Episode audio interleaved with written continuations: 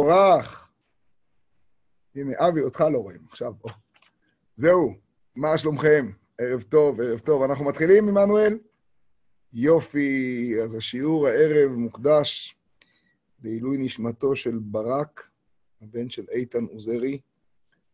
ברק בנימין, השם ייקום דמו.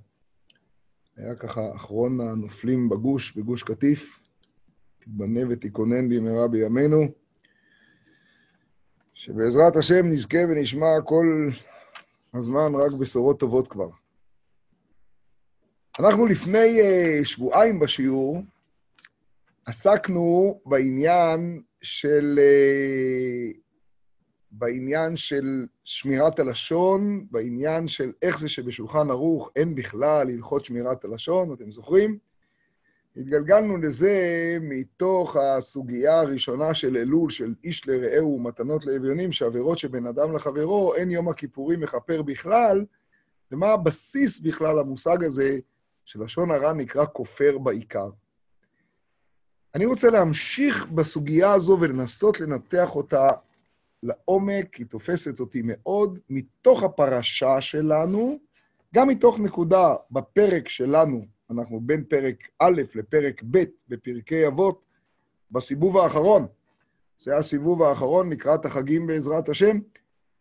ובשבת האחרונה קראנו פרק א', בשבת הקרובה פרק ב', אנחנו ניכנס גם שם לנקודה אחת, אבל אני רוצה להזכיר את הנקודה שנגענו בה כשניסינו להסביר איך זה שבשולחן ערוך אין את הלכות שמירת הלשון.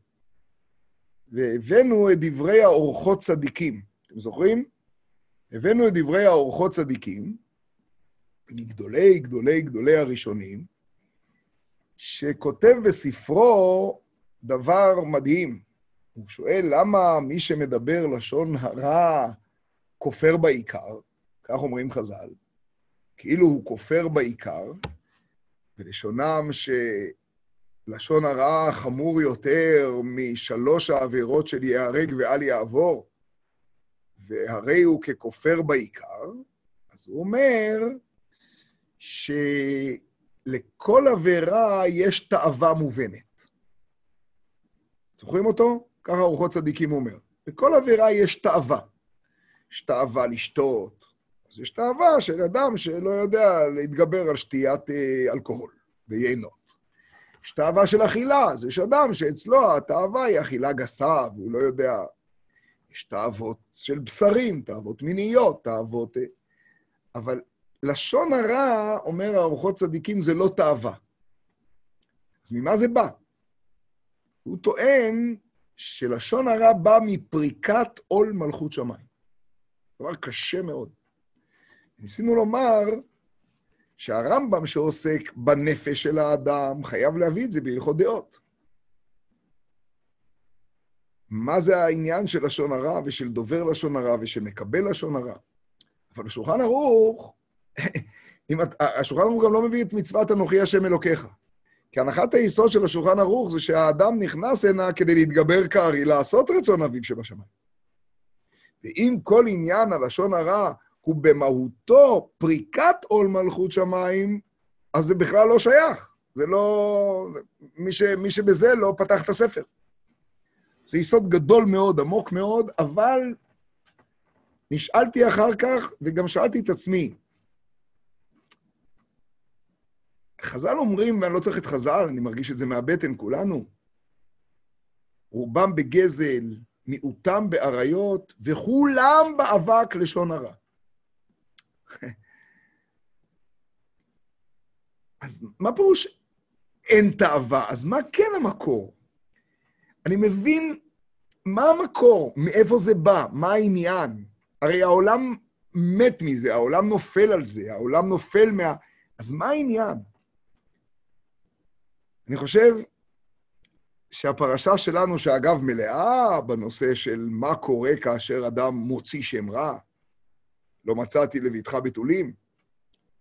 שמתם לב, אגב, פעם, שדיני מוציא שם רע, שאומר לו מצאתי לביתך בתולים, עונשו חמור יותר מאונס. הוא משלם מאה כסף, הוא חמישים. המוציא שם רע רק אמר, לא מצאתי לביתך בתולים. האמירה הזאת היא, אבל אני לא רוצה לעסוק בו. אני רוצה לעסוק בשביל להבין מחדש את הסוגיה הזו, ולהיכנס לאלול, אני אגיד לכם מיד לאיזו נקודה אני חותר, ללמוד שוב מה שיותר מפעם נגענו בו, והפעם אני רוצה לנסות להעמיק בזה, את הסיפור של מרים והצרת. בפרשת כי תצא, זה נמצא בפרק כ"ד, בפסוקים ח'-ט', מי שיש לו חומש, אני קורא את זה בעל פה, למי שאין, הישמר בנגע הצרעת מאוד. סליחה, הישמר בנגע הצרעת לשמור מאוד ולעשות. ככל אשר יורו אתכם הכהנים הלוויים, כאשר ציוויתים תשמרו לעשות. שלום עליכם. האמת היא שבפסוק הזה עצמו אין זכר בכלל לענייני לשון הרע. מה שנאמר בפסוק הזה זה שצריך להישמר בנגע הצרעת, ורש"י מסביר, הרי כשיש צרעת אז יש סימני טומאה, בהרת, עזה, צורה, צריך להישמר שלא לקוץ, שזה לא ירד, כי אז הכהן לא יוכל לבדוק את זה. אז הישמר בנגע הצרעת, שלא תתלוש סימני טומאה ולא תקוץ את הבהרת, ככל אשר יורו אתכם הכהנים הלוויים. פה זה לא השופטים, כי הרי מי אמור לטהר או לטמא נגע צרעת? הכהן. ולכן, ככל אשר יורו אתכם אם להסגיר, שבעת ימים, אם להחליט, לקבוע שזו טומאה חלוטה, או אם לטהר אחרי שהטומאה הוחלטה או הוסגרת. יפה מאוד. הפסוק הבא, שהוא הפסוק באותה פרשייה מיד אחרי זה, נראה בכלל לא קשור. זכור את אשר עשה השם אלוהיך למרים בדרך בצאתכם ממצרים. רש"י אומר פה כך: אם באת להיזהר שלא תלקה בצרת, אל תספר בלשון הרע. זכור העשוי למרים שדיברה באחיה ולקתה בנגעים. מה שאפילו לא אומר את זה, נסמכה הפרשה, כי זה לא סמיכות פרשיות, זה שני פסוקים באותה פרשייה קצרה. אז רש"י רואה אותם כמחוברים לגמרי. אבל הסיפור על נגע הצרעת לא עוסק בנגע צרעת של לשון הרע עכשיו, אלא הוא עוסק בנגע צרעת בכלל. והוא אומר שצריך להיזהר, לא לקוץ את הסימנים, אבל גם הרמב"ם לימד אותנו בהלכות טומאת צרעת, שהבסיס לכל ענייני טומאת צרעת זה לשון הרע, שמירת הלשון. והבסיס לזה בא עכשיו בפסוק, זכור את אשר עשה השם אלוקיך למרים בדרך בצאתכם ממצרים, אחד מהזכירות שאנחנו זוכרים כל יום ויום בזכירות. שאלה ידועה ששואלים פה, ולא תמיד אה, יש תשובה פשוטה לזה. הרי מרים, את הסיפור שעוד מעט נדבר עליו, סיפרה לאהרון. אנחנו יודעים שהמקבל לשון הרע, עונשו חמור עוד יותר מהמספר. אז למה רק מרים נצטרעה? הרי היה פה מספר, לפי התיאור שלנו, נכון? והיה אוטומטית מקבל. ובאמת, כשהקדוש ברוך הוא קורא למרים, הוא לא קורא רק למרים, הוא קורא למרים ואהרון. ורק מרים מצטרעת. אז אם באת ללמד אותי את ענייני לשון הרע, לכאורה אתה מלמד אותי דבר, וכמעט והיפוכו, הרי אתה מלמד אותי שהמקבל חמור מכולם. ורש"י אומר, אם באת להיזהר שלא תלקה בצרת, אל תספר לשון הרע. זכור העשוי למרים שדיברה באחיה ולקתה בנגעים. אני רוצה להתחיל בסוגיה הזאת, וממנה להגיע, אני חושב, ליסוד היסודות. אנחנו מתחילים חודש אלול, ועוד רגע תראו איך אנחנו מתחברים לשם, אבל אני רוצה להתחיל את הכל מפה. רש"י לא אומר שמרים דיברה לשון הרע. לא היה ולא נברא. אני יודע, זה נשמע דבר מוזר מה שאני עכשיו הולך להגיד, אבל זה גבל, תשמעו לאט-לאט, בואו נתחיל. לא כתוב פה ברש"י ולא כתוב בשום מקום שמרים דיברה לשון הרע. חיוך אני אומר, זה לשון הרע נורא להגיד כך. כתוב, אני מצטט את רש"י מדויק, אם באת להיזהר שלא תלקה בצרעת, אל תספר לשון הרע. זה הרמב"ם בהלכות טומאת צרעת, זה חז"ל. הבסיס לכל הצרעת, עוד מעט נדבר על הרעיון, זה לשון הרע. זכור העשוי למרים, תשמעו את המילים, לא כתוב שדיברה לשון הרע, שדיברה באחיה ולקתה בנגעים. עכשיו בואו נדון מה היה אצל מרים, ונחזור לשאלה הבסיסית, אז למה אהרון לא לקה, ותראו שבכלל אין שאלה אפילו. כי כיוון שהיא לא דיברה לשון הרע, אהרון לא קיבל לשון הרע. אז אם כך, אז מה כן היה? אז למה צרעת? עכשיו לאט-לאט. בפרשת בעלותך מתואר הסיפור של מרים ואהרון.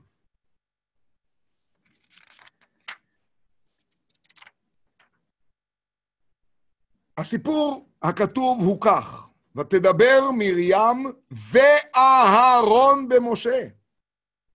אז שוב, אם המדובר הוא אפילו לא רק על מקבל לשון הרע, אלא אם היה פה לשון הרע, אז אהרון צריך להיות נידון בדיוק כמרים. כלומר, הטענה שלי עכשיו היא לא רק שאהרון היה מקבל ומרים הייתה מספרת, אם אכן היה פה סיפור לשון הרע, אלא שאהרון היה גם המספר וגם המקבל. אז איך הוא יצא מכל העסק? ואם כך, מה זה מלמד על לשון הרע בכלל? שאלה חשובה, לא? תשמעו טוב. תדבר מרים ואהרון במשה על אודות האישה הכושית אשר לקח, כי אישה חושית לקח. זה מה שהמקרא מגלה לנו. רש"י אומר, המקרא כיסה טפחיים ולא גילה. אבל הסיפור הוא הסיפור כדלקמן. ותדבר מרים ואהרון. אומר רש"י שמיד אחרי הסיפור הקודם שהיה, היה הסיפור של אלדד ומידד, ואחרי שאלדד ומידד נכנסו גם הם אל הנבואה, אתם זוכרים? אלדד ומידד מתנבאים במחנה, שמעה מרים את הגיסה שלה, ציפורה, אומרת לה, אויש, עכשיו גם הם יפרשו מבעלי, מנשותיהם? והיא נבהלה. למה? כי משה פרש מציפורה. ואז ידעה מרים והגידה לאהרון. ולכן היא פתחה בדיבור תחילה, כתוב, ותדבר מרים ואהרון. ומה היא אמרה לאהרון? שמשה פרש. לפני שאני ממשיך. זאת אמת מה שהיא אמרה? אמת. היא ביקשה לדבר גנות? בכלל לא. אם היו שואלים את משה אם זה נכון, זה נכון? בוודאי. למה זה נעשה? כי הקדוש ברוך הוא ציווה. אני אמשיך. דיברנו על זה פעם. תארו לכם שהתורה הקדושה שלנו לא הייתה מספרת את הסיפור הכל כך חשוב הזה של מרים, ששואלת איך יכול להיות שמשה פורש מאשתו. לא הייתה כל התורה חסרה? עכשיו המשך. אם יש בעולם אדם שאתם צריכים לדבר איתו בארבע עיניים על שאלה קשה שיש לכם, האם מאז שנולד אדם הראשון ועד המשיח, יש מישהו טוב יותר להציע מאשר אהרון אוהב שלום ורודף שלום, אוהב את הבריות ומקרבן התורה, כדי לדבר איתו על זה? אם יש מה שנקרא, איך הם אומרים שם? שיקום. תראו לי. הלאה. יש מישהו שאוהב את משה יותר ממרים? שבזכותו בכלל יש בעולם משה יותר ממרים? הלאה. יש מישהי שיותר רגישה לפרישה של בעל מאשתו יותר ממרים? מרים הייתה בת שש כשהיא דאגה שעמרם אביה יחזור אל יוכבת.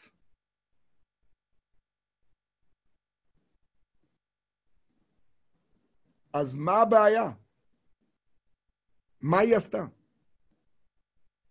קודם כל, לפני שנמשיך, אתם מבינים למה אהרון לא בסיפור? כי אין כאן לשון הרע.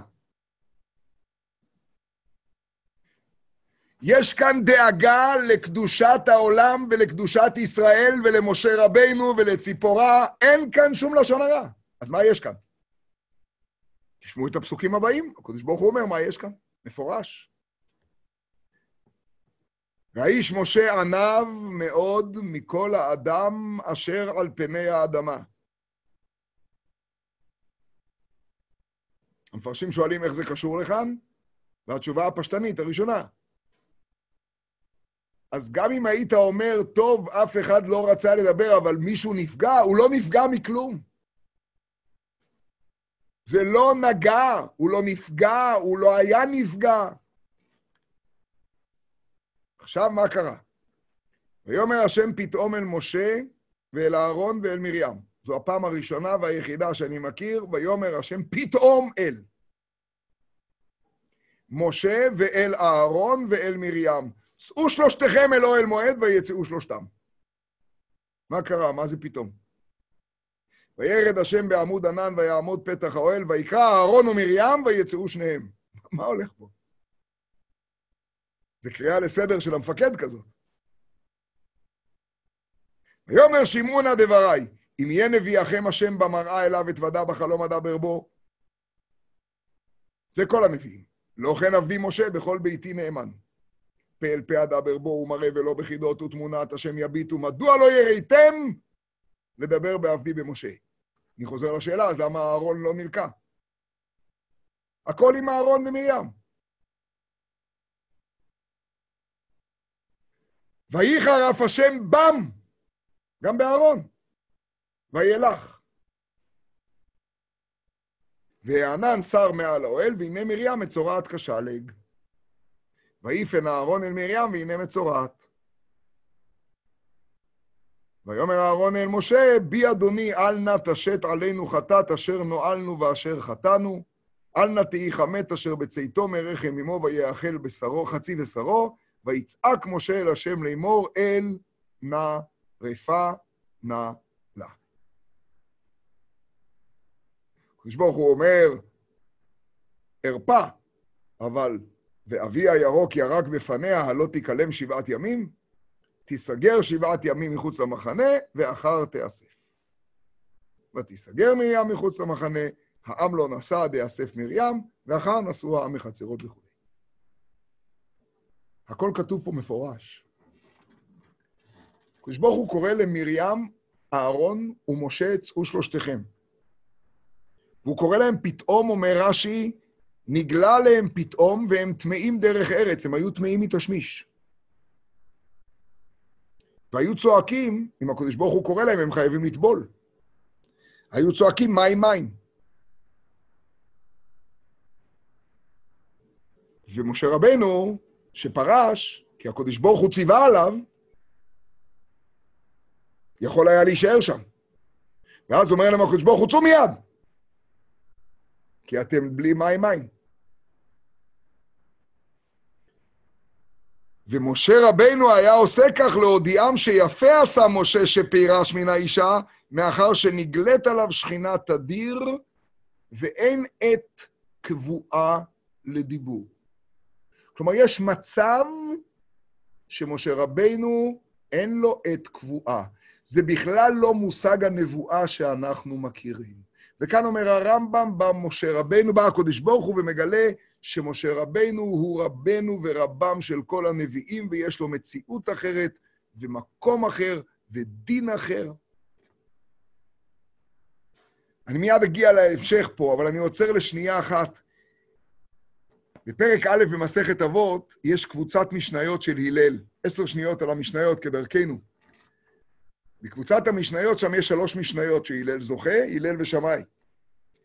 המשנה הראשונה של הלל מאוד מפורסמת, הווי מתלמידיו של אהרון, אוהב שלום ורודף שלום, אוהב את הבריות ומקרבן לתורה. אחרי זה משנה על נגד שמע, עבד שמי וכולי, ואחרי זה אם אין אני לי מי לי. שלוש משניות. בפרק ב', שוב יש להלל שלוש, שלוש פלוס משניות. מי שיודע להתבונן היטב, יודע שהמשניות של פרק ב' הם הדרך להגיע למה שכתוב בפרק א'. בפרק א' כתוב, הווי מתלמידיו של אהרון, זה יפה מאוד. אבל איך? בא בפרק ב' הלל ואומר כך, תקשיבו, אל תפרוש מן הציבור. א',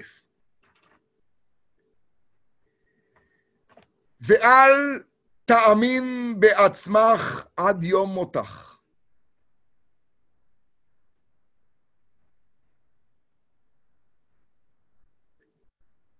חז"ל אומרים, יוחנן היה כהן גדול 80 שנה ונעשה צדוקי. ועכשיו הדבר השלישי, ואל תדין את חברך עד שתגיע למקומו.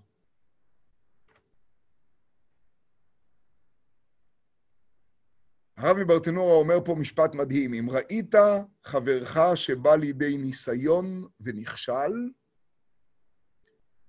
אל תדינהו לחובה עד שתגיע לידי ניסיון כמותו ותנצל.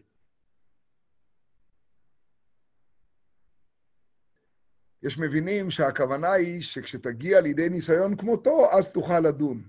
לא, לא. בדיוק הפוך. אל תדין את חברך עד שתגיע למקומו. אח שלי,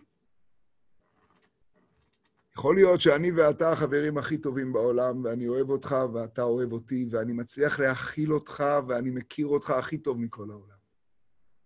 אם זה נכון, אז אתה יודע שבחיים לא תגיע למקום שלי, ואני בחיים לא אגיע למקום שלך. בחיים לא תגיע למקום שלי. אתם יודעים מה הפירוש? אל תדין את חברך עד שתגיע למקומו. כיוון שלעולם לא תגיע למקומו, אז אף לא פעם אחת אל תדין את חברך. פשוט. אתם יודעים מה עשתה מרים? במדרגה של מרים, בדקות, בדקות, בדקות שבדקות, היא דנה את חברה, בלי שהיא הגיעה למקומו. היא לא אמרה, משה פירש מאשתו. זה היה הרבה יותר פשוט אם זה היה כתוב, אז לא היה צריך שרש"י יספר ויסביר את כל מה שהיא אמרה, כי היא לא כתוב את זה. מה כתוב שהיא אמרה? היא אמרה, הרק אך במשה דיבר השם, הלא גם בנו דיבר. זאת אומרת, אני מבינה את המקום שלו. עכשיו תשמעו צדיקים. חס ושלום שמרים דיברה לשון הרע. וחס ושלום שאהרון קיבל לשון הרע. זה לא כתוב. כתוב אם באת להיזהר בנגעים, אל תספר לשון הרע, שהרי מרים דיברה באחיה. מרים זה המודל לדיבור של פרס נובל לדיבור טהור. זה הדיבור הטהור ביותר, שכל הגלגולים שנגלגל בעולם לא נגיע למדרגה כזאת, כשאנחנו רוצים לדבר על משהו שבאמת כואב לנו. והיא נפלה באל תדין את חברך לפי המדרגה שלה.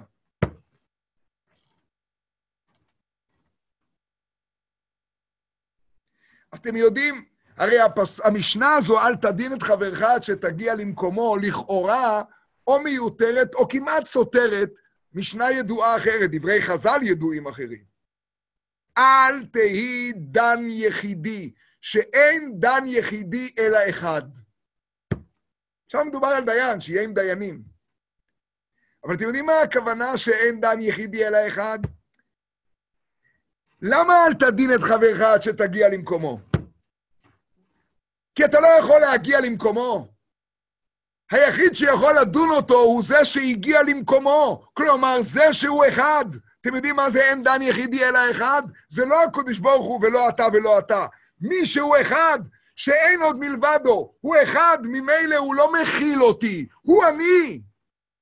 הוא המקור, הוא, המק... הוא היחיד שיכול לדון אותי. כדי שבית דין יוכל לדון אותי, הם צריכים להיות במקום אשר יבחר השם אלוקיך בו. מכוח רוח השם שעל משרתי מקדשו הם יכולים לדון. מכוח רוח השם שעל משרתי מקדשו הם יכולים לא לסור מן הדבר אשר יגידו לך ימין ושמאל.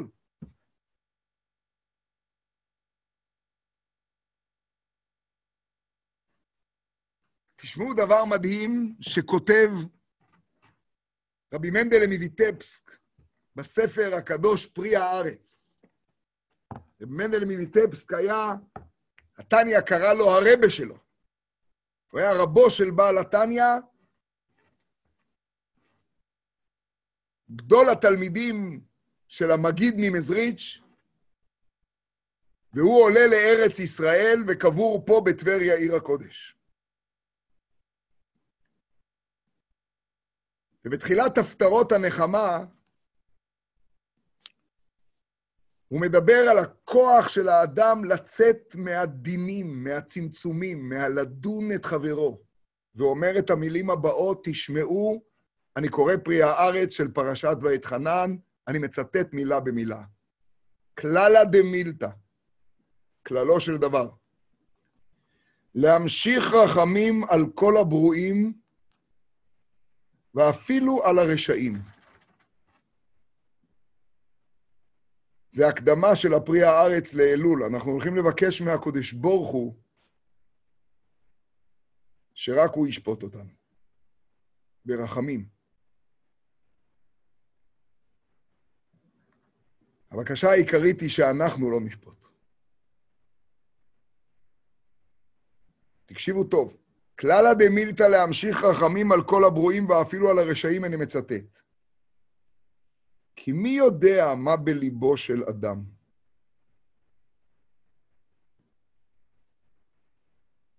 אולי הגיע בתשובתו בשעה אחת, מה שאין צדיק גמור יכול? ושלא לקטרג על שום אדם. תקשיבו טוב עכשיו, טוב טוב, רבותיי, מוריי ורבותיי. למה? שכבר ניטלה מאיתנו החוכמה והמדע לדון את האדם. ניטלה מאיתנו החוכמה והמדע לדון את האדם, אפילו על פי שניים עדים. שכל זה לא היה רק בזמן הסנהדרין. אז אפשר היה לדון על פי עדים. וכל שכן וכל שכן בלא עדות וראייה.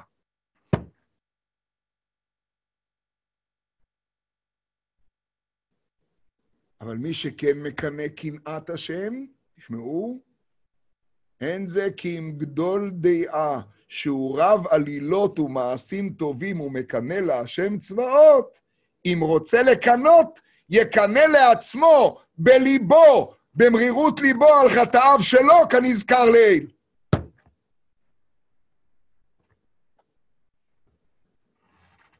גם מה שאפשר וצריך וחובה לדון על פי שני עדים, זה מפני שיושב בית דין הגדול ומקבל את כוחו במקום אשר יבחר השם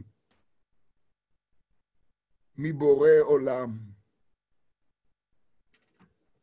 שופט כל הארץ, במשפט יעמיד.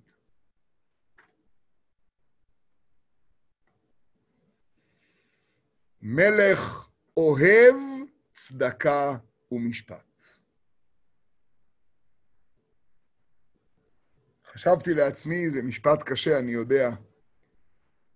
תפילת שמונה עשרה, מדי פעם יש סיומים מיוחדים.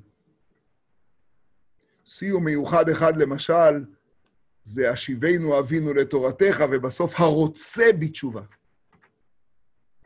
הרוצה. למה לא הרוצה בקדושה? הרוצה בגאולה. הרוצה בבניין ירושלים. במילה אחת, למה?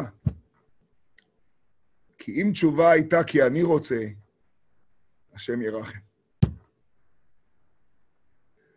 אבל זה התאווה שלו שאני אעשה תשובה. אתם מבינים למה יש גם לי סיכוי? הוא רוצה בתשובה. נו, אין דבר העומד בפני הרצון. שלא. אבל יש עוד סיום. סיום מדהים. אוהב. מלך אוהב. אם הייתי אומר לכם, יש לכם 19 ברכות, תבחרו לאיזה נושא להכניס רומנטיקה, לאיזה נושא להכניס בפינאלה אוהב. מישהו היה בוחר במשפט? איך הם אומרים שם במערכון? שוטר אוהב את האזרח, דייג אוהב דגים? מלך אוהב צדקה ומשפט. ואם אתה מתערב לו בזה, אתה נכנס לאהבה שלו. זו האהבה המיוחדת שלו. הוא אוהב צדקה ומשפט.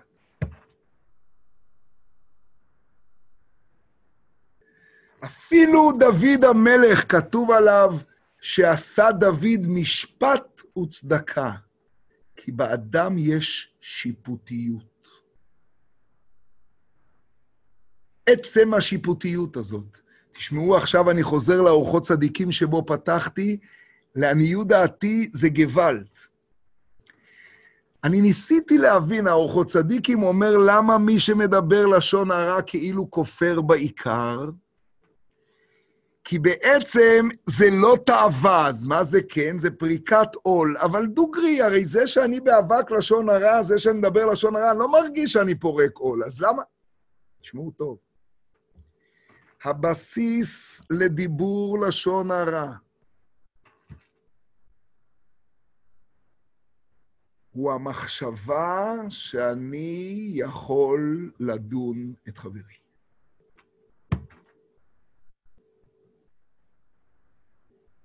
והמחשבה הזאת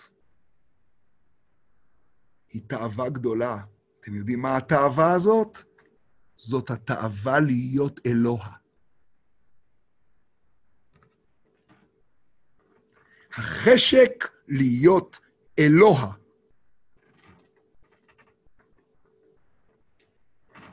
שופטים נקראים אלוהים. אין יותר משופטים מי שרוצה לעשות את עצמו אלוהים, לא עלינו, כשהוא מחליט על זה.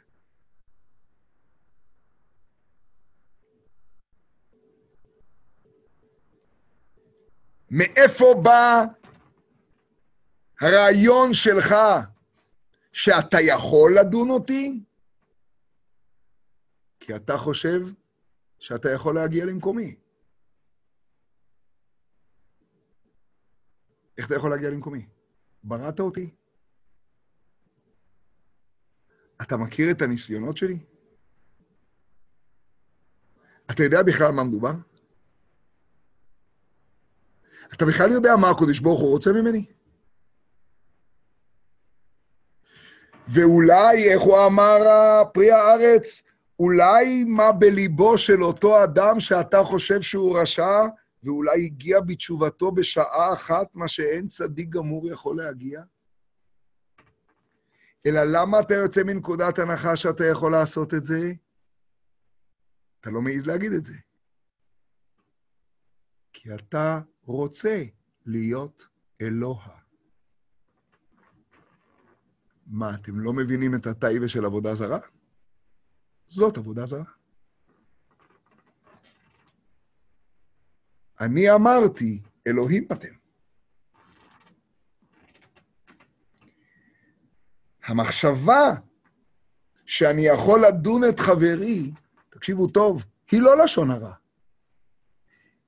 היא הבסיס שממנו אפשר להגיע ללספר בלשון הרע. למה יש בעולם צרעת? כי מישהו צריך לשבת בדד ולדום. למה?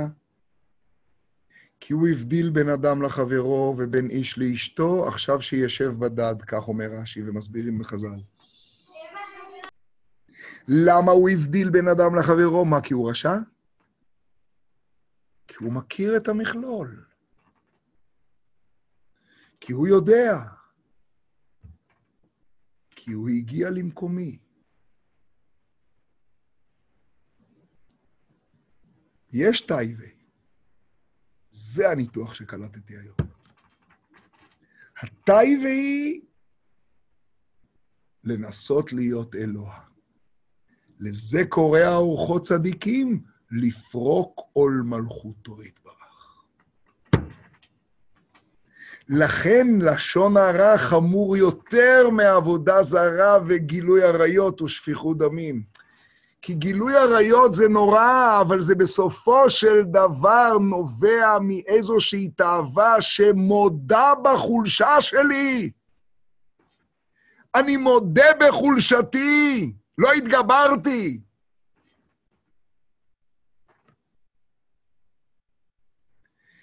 אבל שיפוט, אני לא מודה בחולשתי.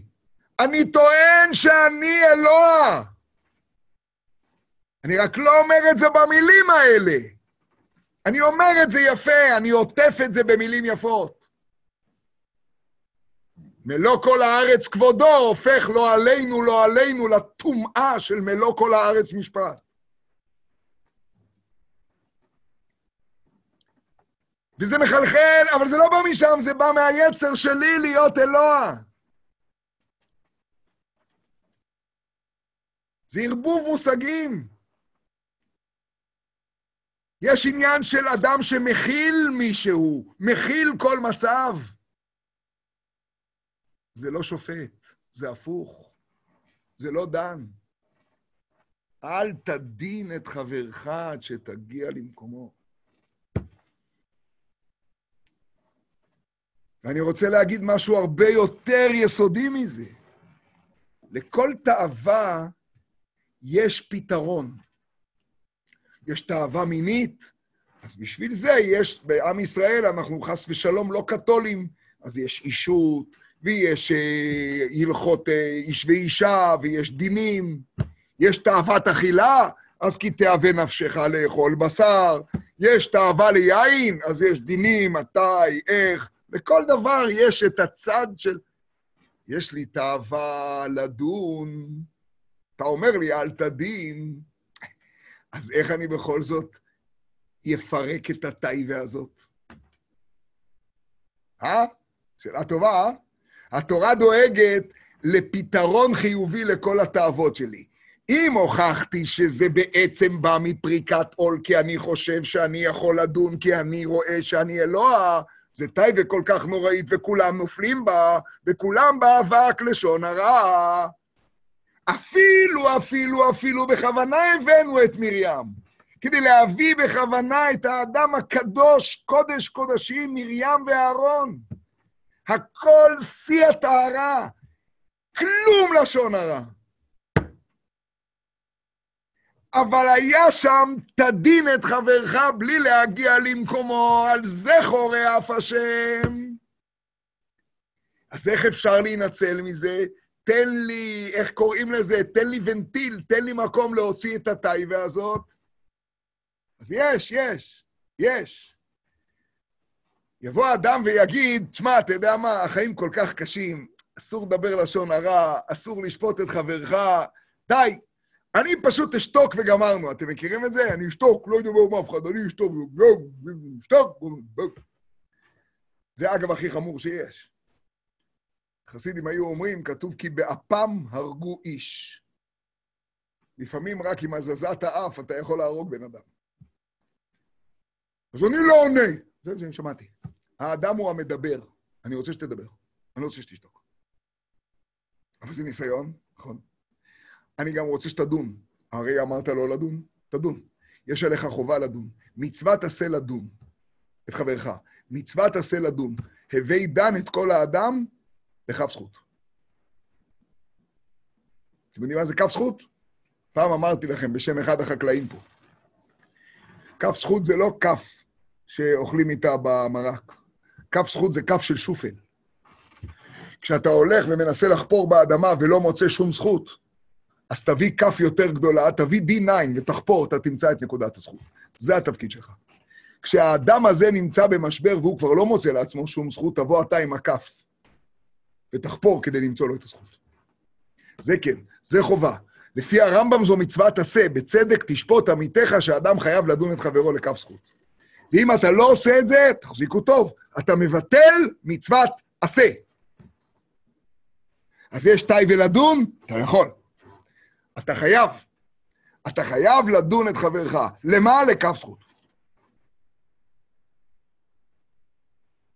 כאן מגיעה התורה הגדולה והמפורסמת של רבנו, של רבי נחמן, התורה של הזמרה, של למצוא את הנקודה הטובה. זה לדון לכף זכות. וכשאתה מוצא את הנקודה הטובה, אז אתה עם הכף הזאת יכול להרים את האדם, אתה יכול להרים את הכל, כי מצאת נקודה טובה. וזאת כל העבודה של אלול. כל העבודה של אלול זה להחזיר לקודש הוא את המשפט. אתם בטח שואלים את עצמכם, למה בעשרת ימי תשובה, שזה הזמן שאנחנו הכי צריכים רחמים, ימי הרחמים והסליחות, למה בעשרת ימי תשובה אנחנו לא, לא מוסיפים את המילה מלך אוהב צדקה ומשפט? אז הכי צריך את הצדקה. מה זה המלך המשפט? אז הכי הכי צריך צדקה ומשפט. למה אז אנחנו מוותרים על המילה צדקה? אתם יודעים מה התשובה? בעשרת ימי תשובה אנחנו מחזירים את כל המשפט אל המקור שלו. אנחנו מבקשים לצאת מעולם השיפוט, אנחנו מבקשים לצאת ממשחק השיפוטים. לתת את הכל רק לשופט כל הארץ. רק לשופט כל הארץ יכול אברהם להגיד, השופט כל הארץ לא יעשה משפט, אולי ימצאו נסרה? אני לא יודע אם אנחנו עושים את החשבון של סדום נכון. אנחנו תמיד נתקעים שם. יודעים לצטט את אברהם, אולי מצאו 50, נכון? 45, 40, 30, 20, 10, הוא גמר בעשרה, נכון? יופי. היה שם אדם אחד שהצליח יותר טוב מאברהם אבינו. אתם יודעים איך קראו לו? לוט. לוט מגיע לעיר שנקראת מצער. היא הייתה אחת מחמשת הערים, היא צוהר. היא הייתה צריכה להיחרב. ולוט ביקש שרק בזכותו לבד היא תינצל.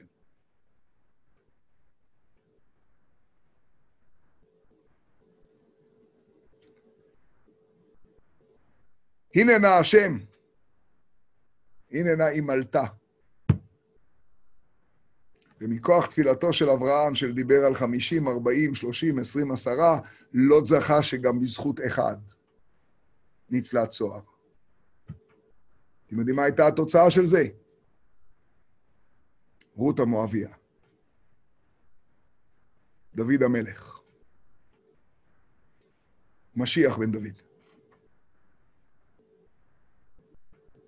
תהילים. יחרט השם כל שפתי חלקות, לשון מדברת גדולות.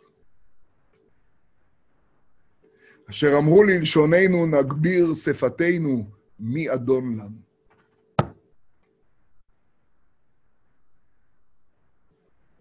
זה הפרק שבו לומדים שהלשון הרע הוא הכפירה בעיקר. אשר אמרו ללשוננו, נגביר שפתנו, מי אדון לנו. זה לא נובע מטיפשות, זה לא נובע מקטנות, זה נובע מתאווה להיות אלוה. מהרצון המבלבל, כי באמת הקודש ברוך הוא נתן בי כוחות גדולים. הוא נתן בי כוחות גדולים ועצומים באמת, שבהם אני יכול לחשוב שיש בי את היכולת להכריע, את היכולת לדון. היי, אז איך דנים בכל זאת כשאין סנהדרין גדולה? כמו שחז"ל אומרים, אנחנו שליחים של סנהדרין הגדולה, בענווה גדולה, בדיינים, כששומעים בעלי דין, לא על זה אנחנו מדברים בכלל.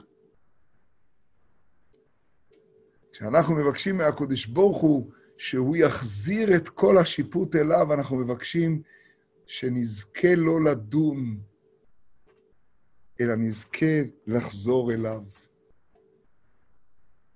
המלך המשפט. המלך שכשהוא שופט ואני נתון למשפטו, אז ממילא זה הכל רחמים. ממילא זה הכל, הכל, הכל, היסוד של השופט כל הארץ לא יעשה משפט, שזה עצמו הרחמים. כי אצל הקודש ברוך הוא זה דבר אחד.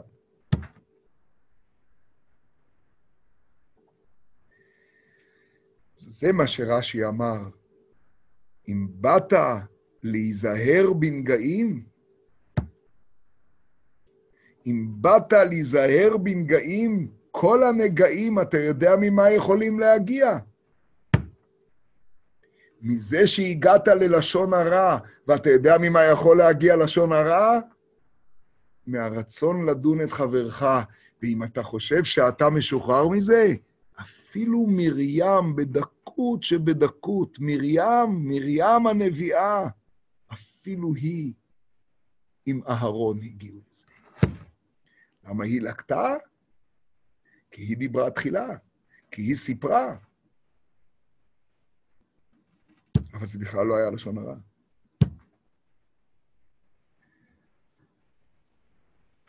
אני אסיים את הכל במשפט שדיברתי בו בוואטסאפ בשבוע שעבר בחצי דקה, אבל אני חושב שצריך...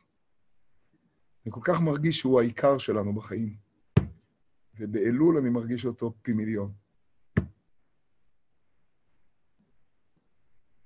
שאלנו בתחילת פרשת שופטים, כתוב לא תטה משפט. צדק צדק תרדוף למען תחיה וירשת את הארץ. שופטים ושוטרים תיתן לך בכל שעריך. כלומר, סנהדרין קטנה, סנהדרין גדולה, מערכת משפט מסודרת, לא תטה משפט. למי מדובר? אם מדובר אל הדיינים שלא יטו משפט, זה כבר נאמר כל כך הרבה פעמים. זה נאמר בפרשת משפטים, זה נאמר בפרשת קדושים, בויקרא לא תתי משפט, זה נאמר בפרשת דברים אצל משה רבינו, כשהוא מזכיר את שרי העשרות והמאות, לא תעשו עוול במשפט. למי זה נאמר? בשביל מה זה צריך להיאמר שוב? לי זה נאמר? הרי מדובר בשוטרים, שופטים ושוטרים. אני חושב שזה גוואלד. אני חושב שמה שכתוב שם לא תטה משפט, ואני כל כך מרגיש בבטן שזה האמת. אני יודע שזה לא פשט שכתוב. יש שופטים ויש שוטרים, והם מקבלים את הכוח מבית דין הגדול, ורוח השם על משרתי מקדשו, והם כשהם צריכים לדון, הם ידונו גם סקילה ושריפה והרג וחנק. אל תטה את תפקיד המשפט אליך. תן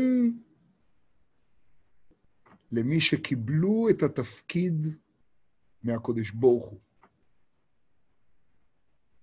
לעשות את חובת המשפט. בית המשפט העליון של עם ישראל יושב בלשכת הגזית ליד המזבח. במקום אשר יבחר השם אלוקיך בו. ורוח השם על משרתי מקדשו לעולם ינצלו מן הטעות, לשון הרמב"ן בתחילת ספר של פרשת שופטים. אל תטה את תפקיד המשפט אל עצמך. תשתחרר מהיצרורה הזה להחליף חס ושלום את הקודש ברוך הוא. הוא מסתדר. הכל בסדר.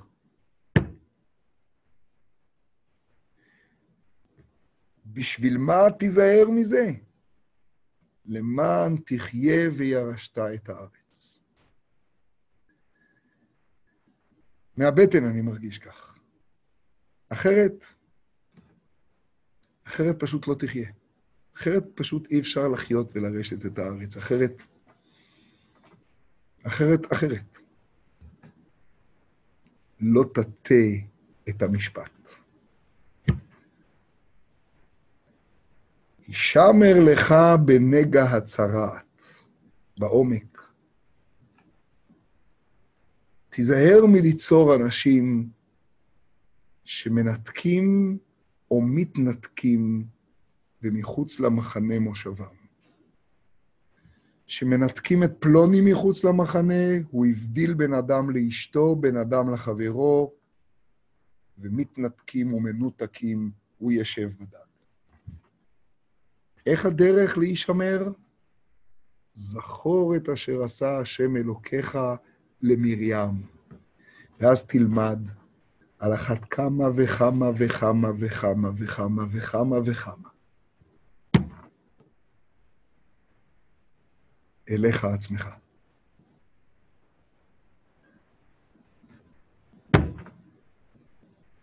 עד כאן החלק הזה בפרשה שלנו. אני חושב שהוא מכיל, אגב, את כל הפרשה. כל הפרשה עוסקת, אם תשימו לב, בשיפוטים לא נכונים. לא מצאתי לביתך בתולים, והחזיקה במבושיו. תברו על כל כך הרבה דברים שם. אהובה ושנואה, בן סורר ומורה לא שומע בקולנו, כן הבנו אותו, לא הבנו אותו. תראו כמה הפרשה הזו מלאה. ביכולת להגיע לעולם אחר לגמרי, שנקיים זכור את אשר עשה השם אלוקיך למרים. ערב טוב, בשורות טובות עלינו ועל כל ישראל, בעזרת השם, ישועות ונחמות.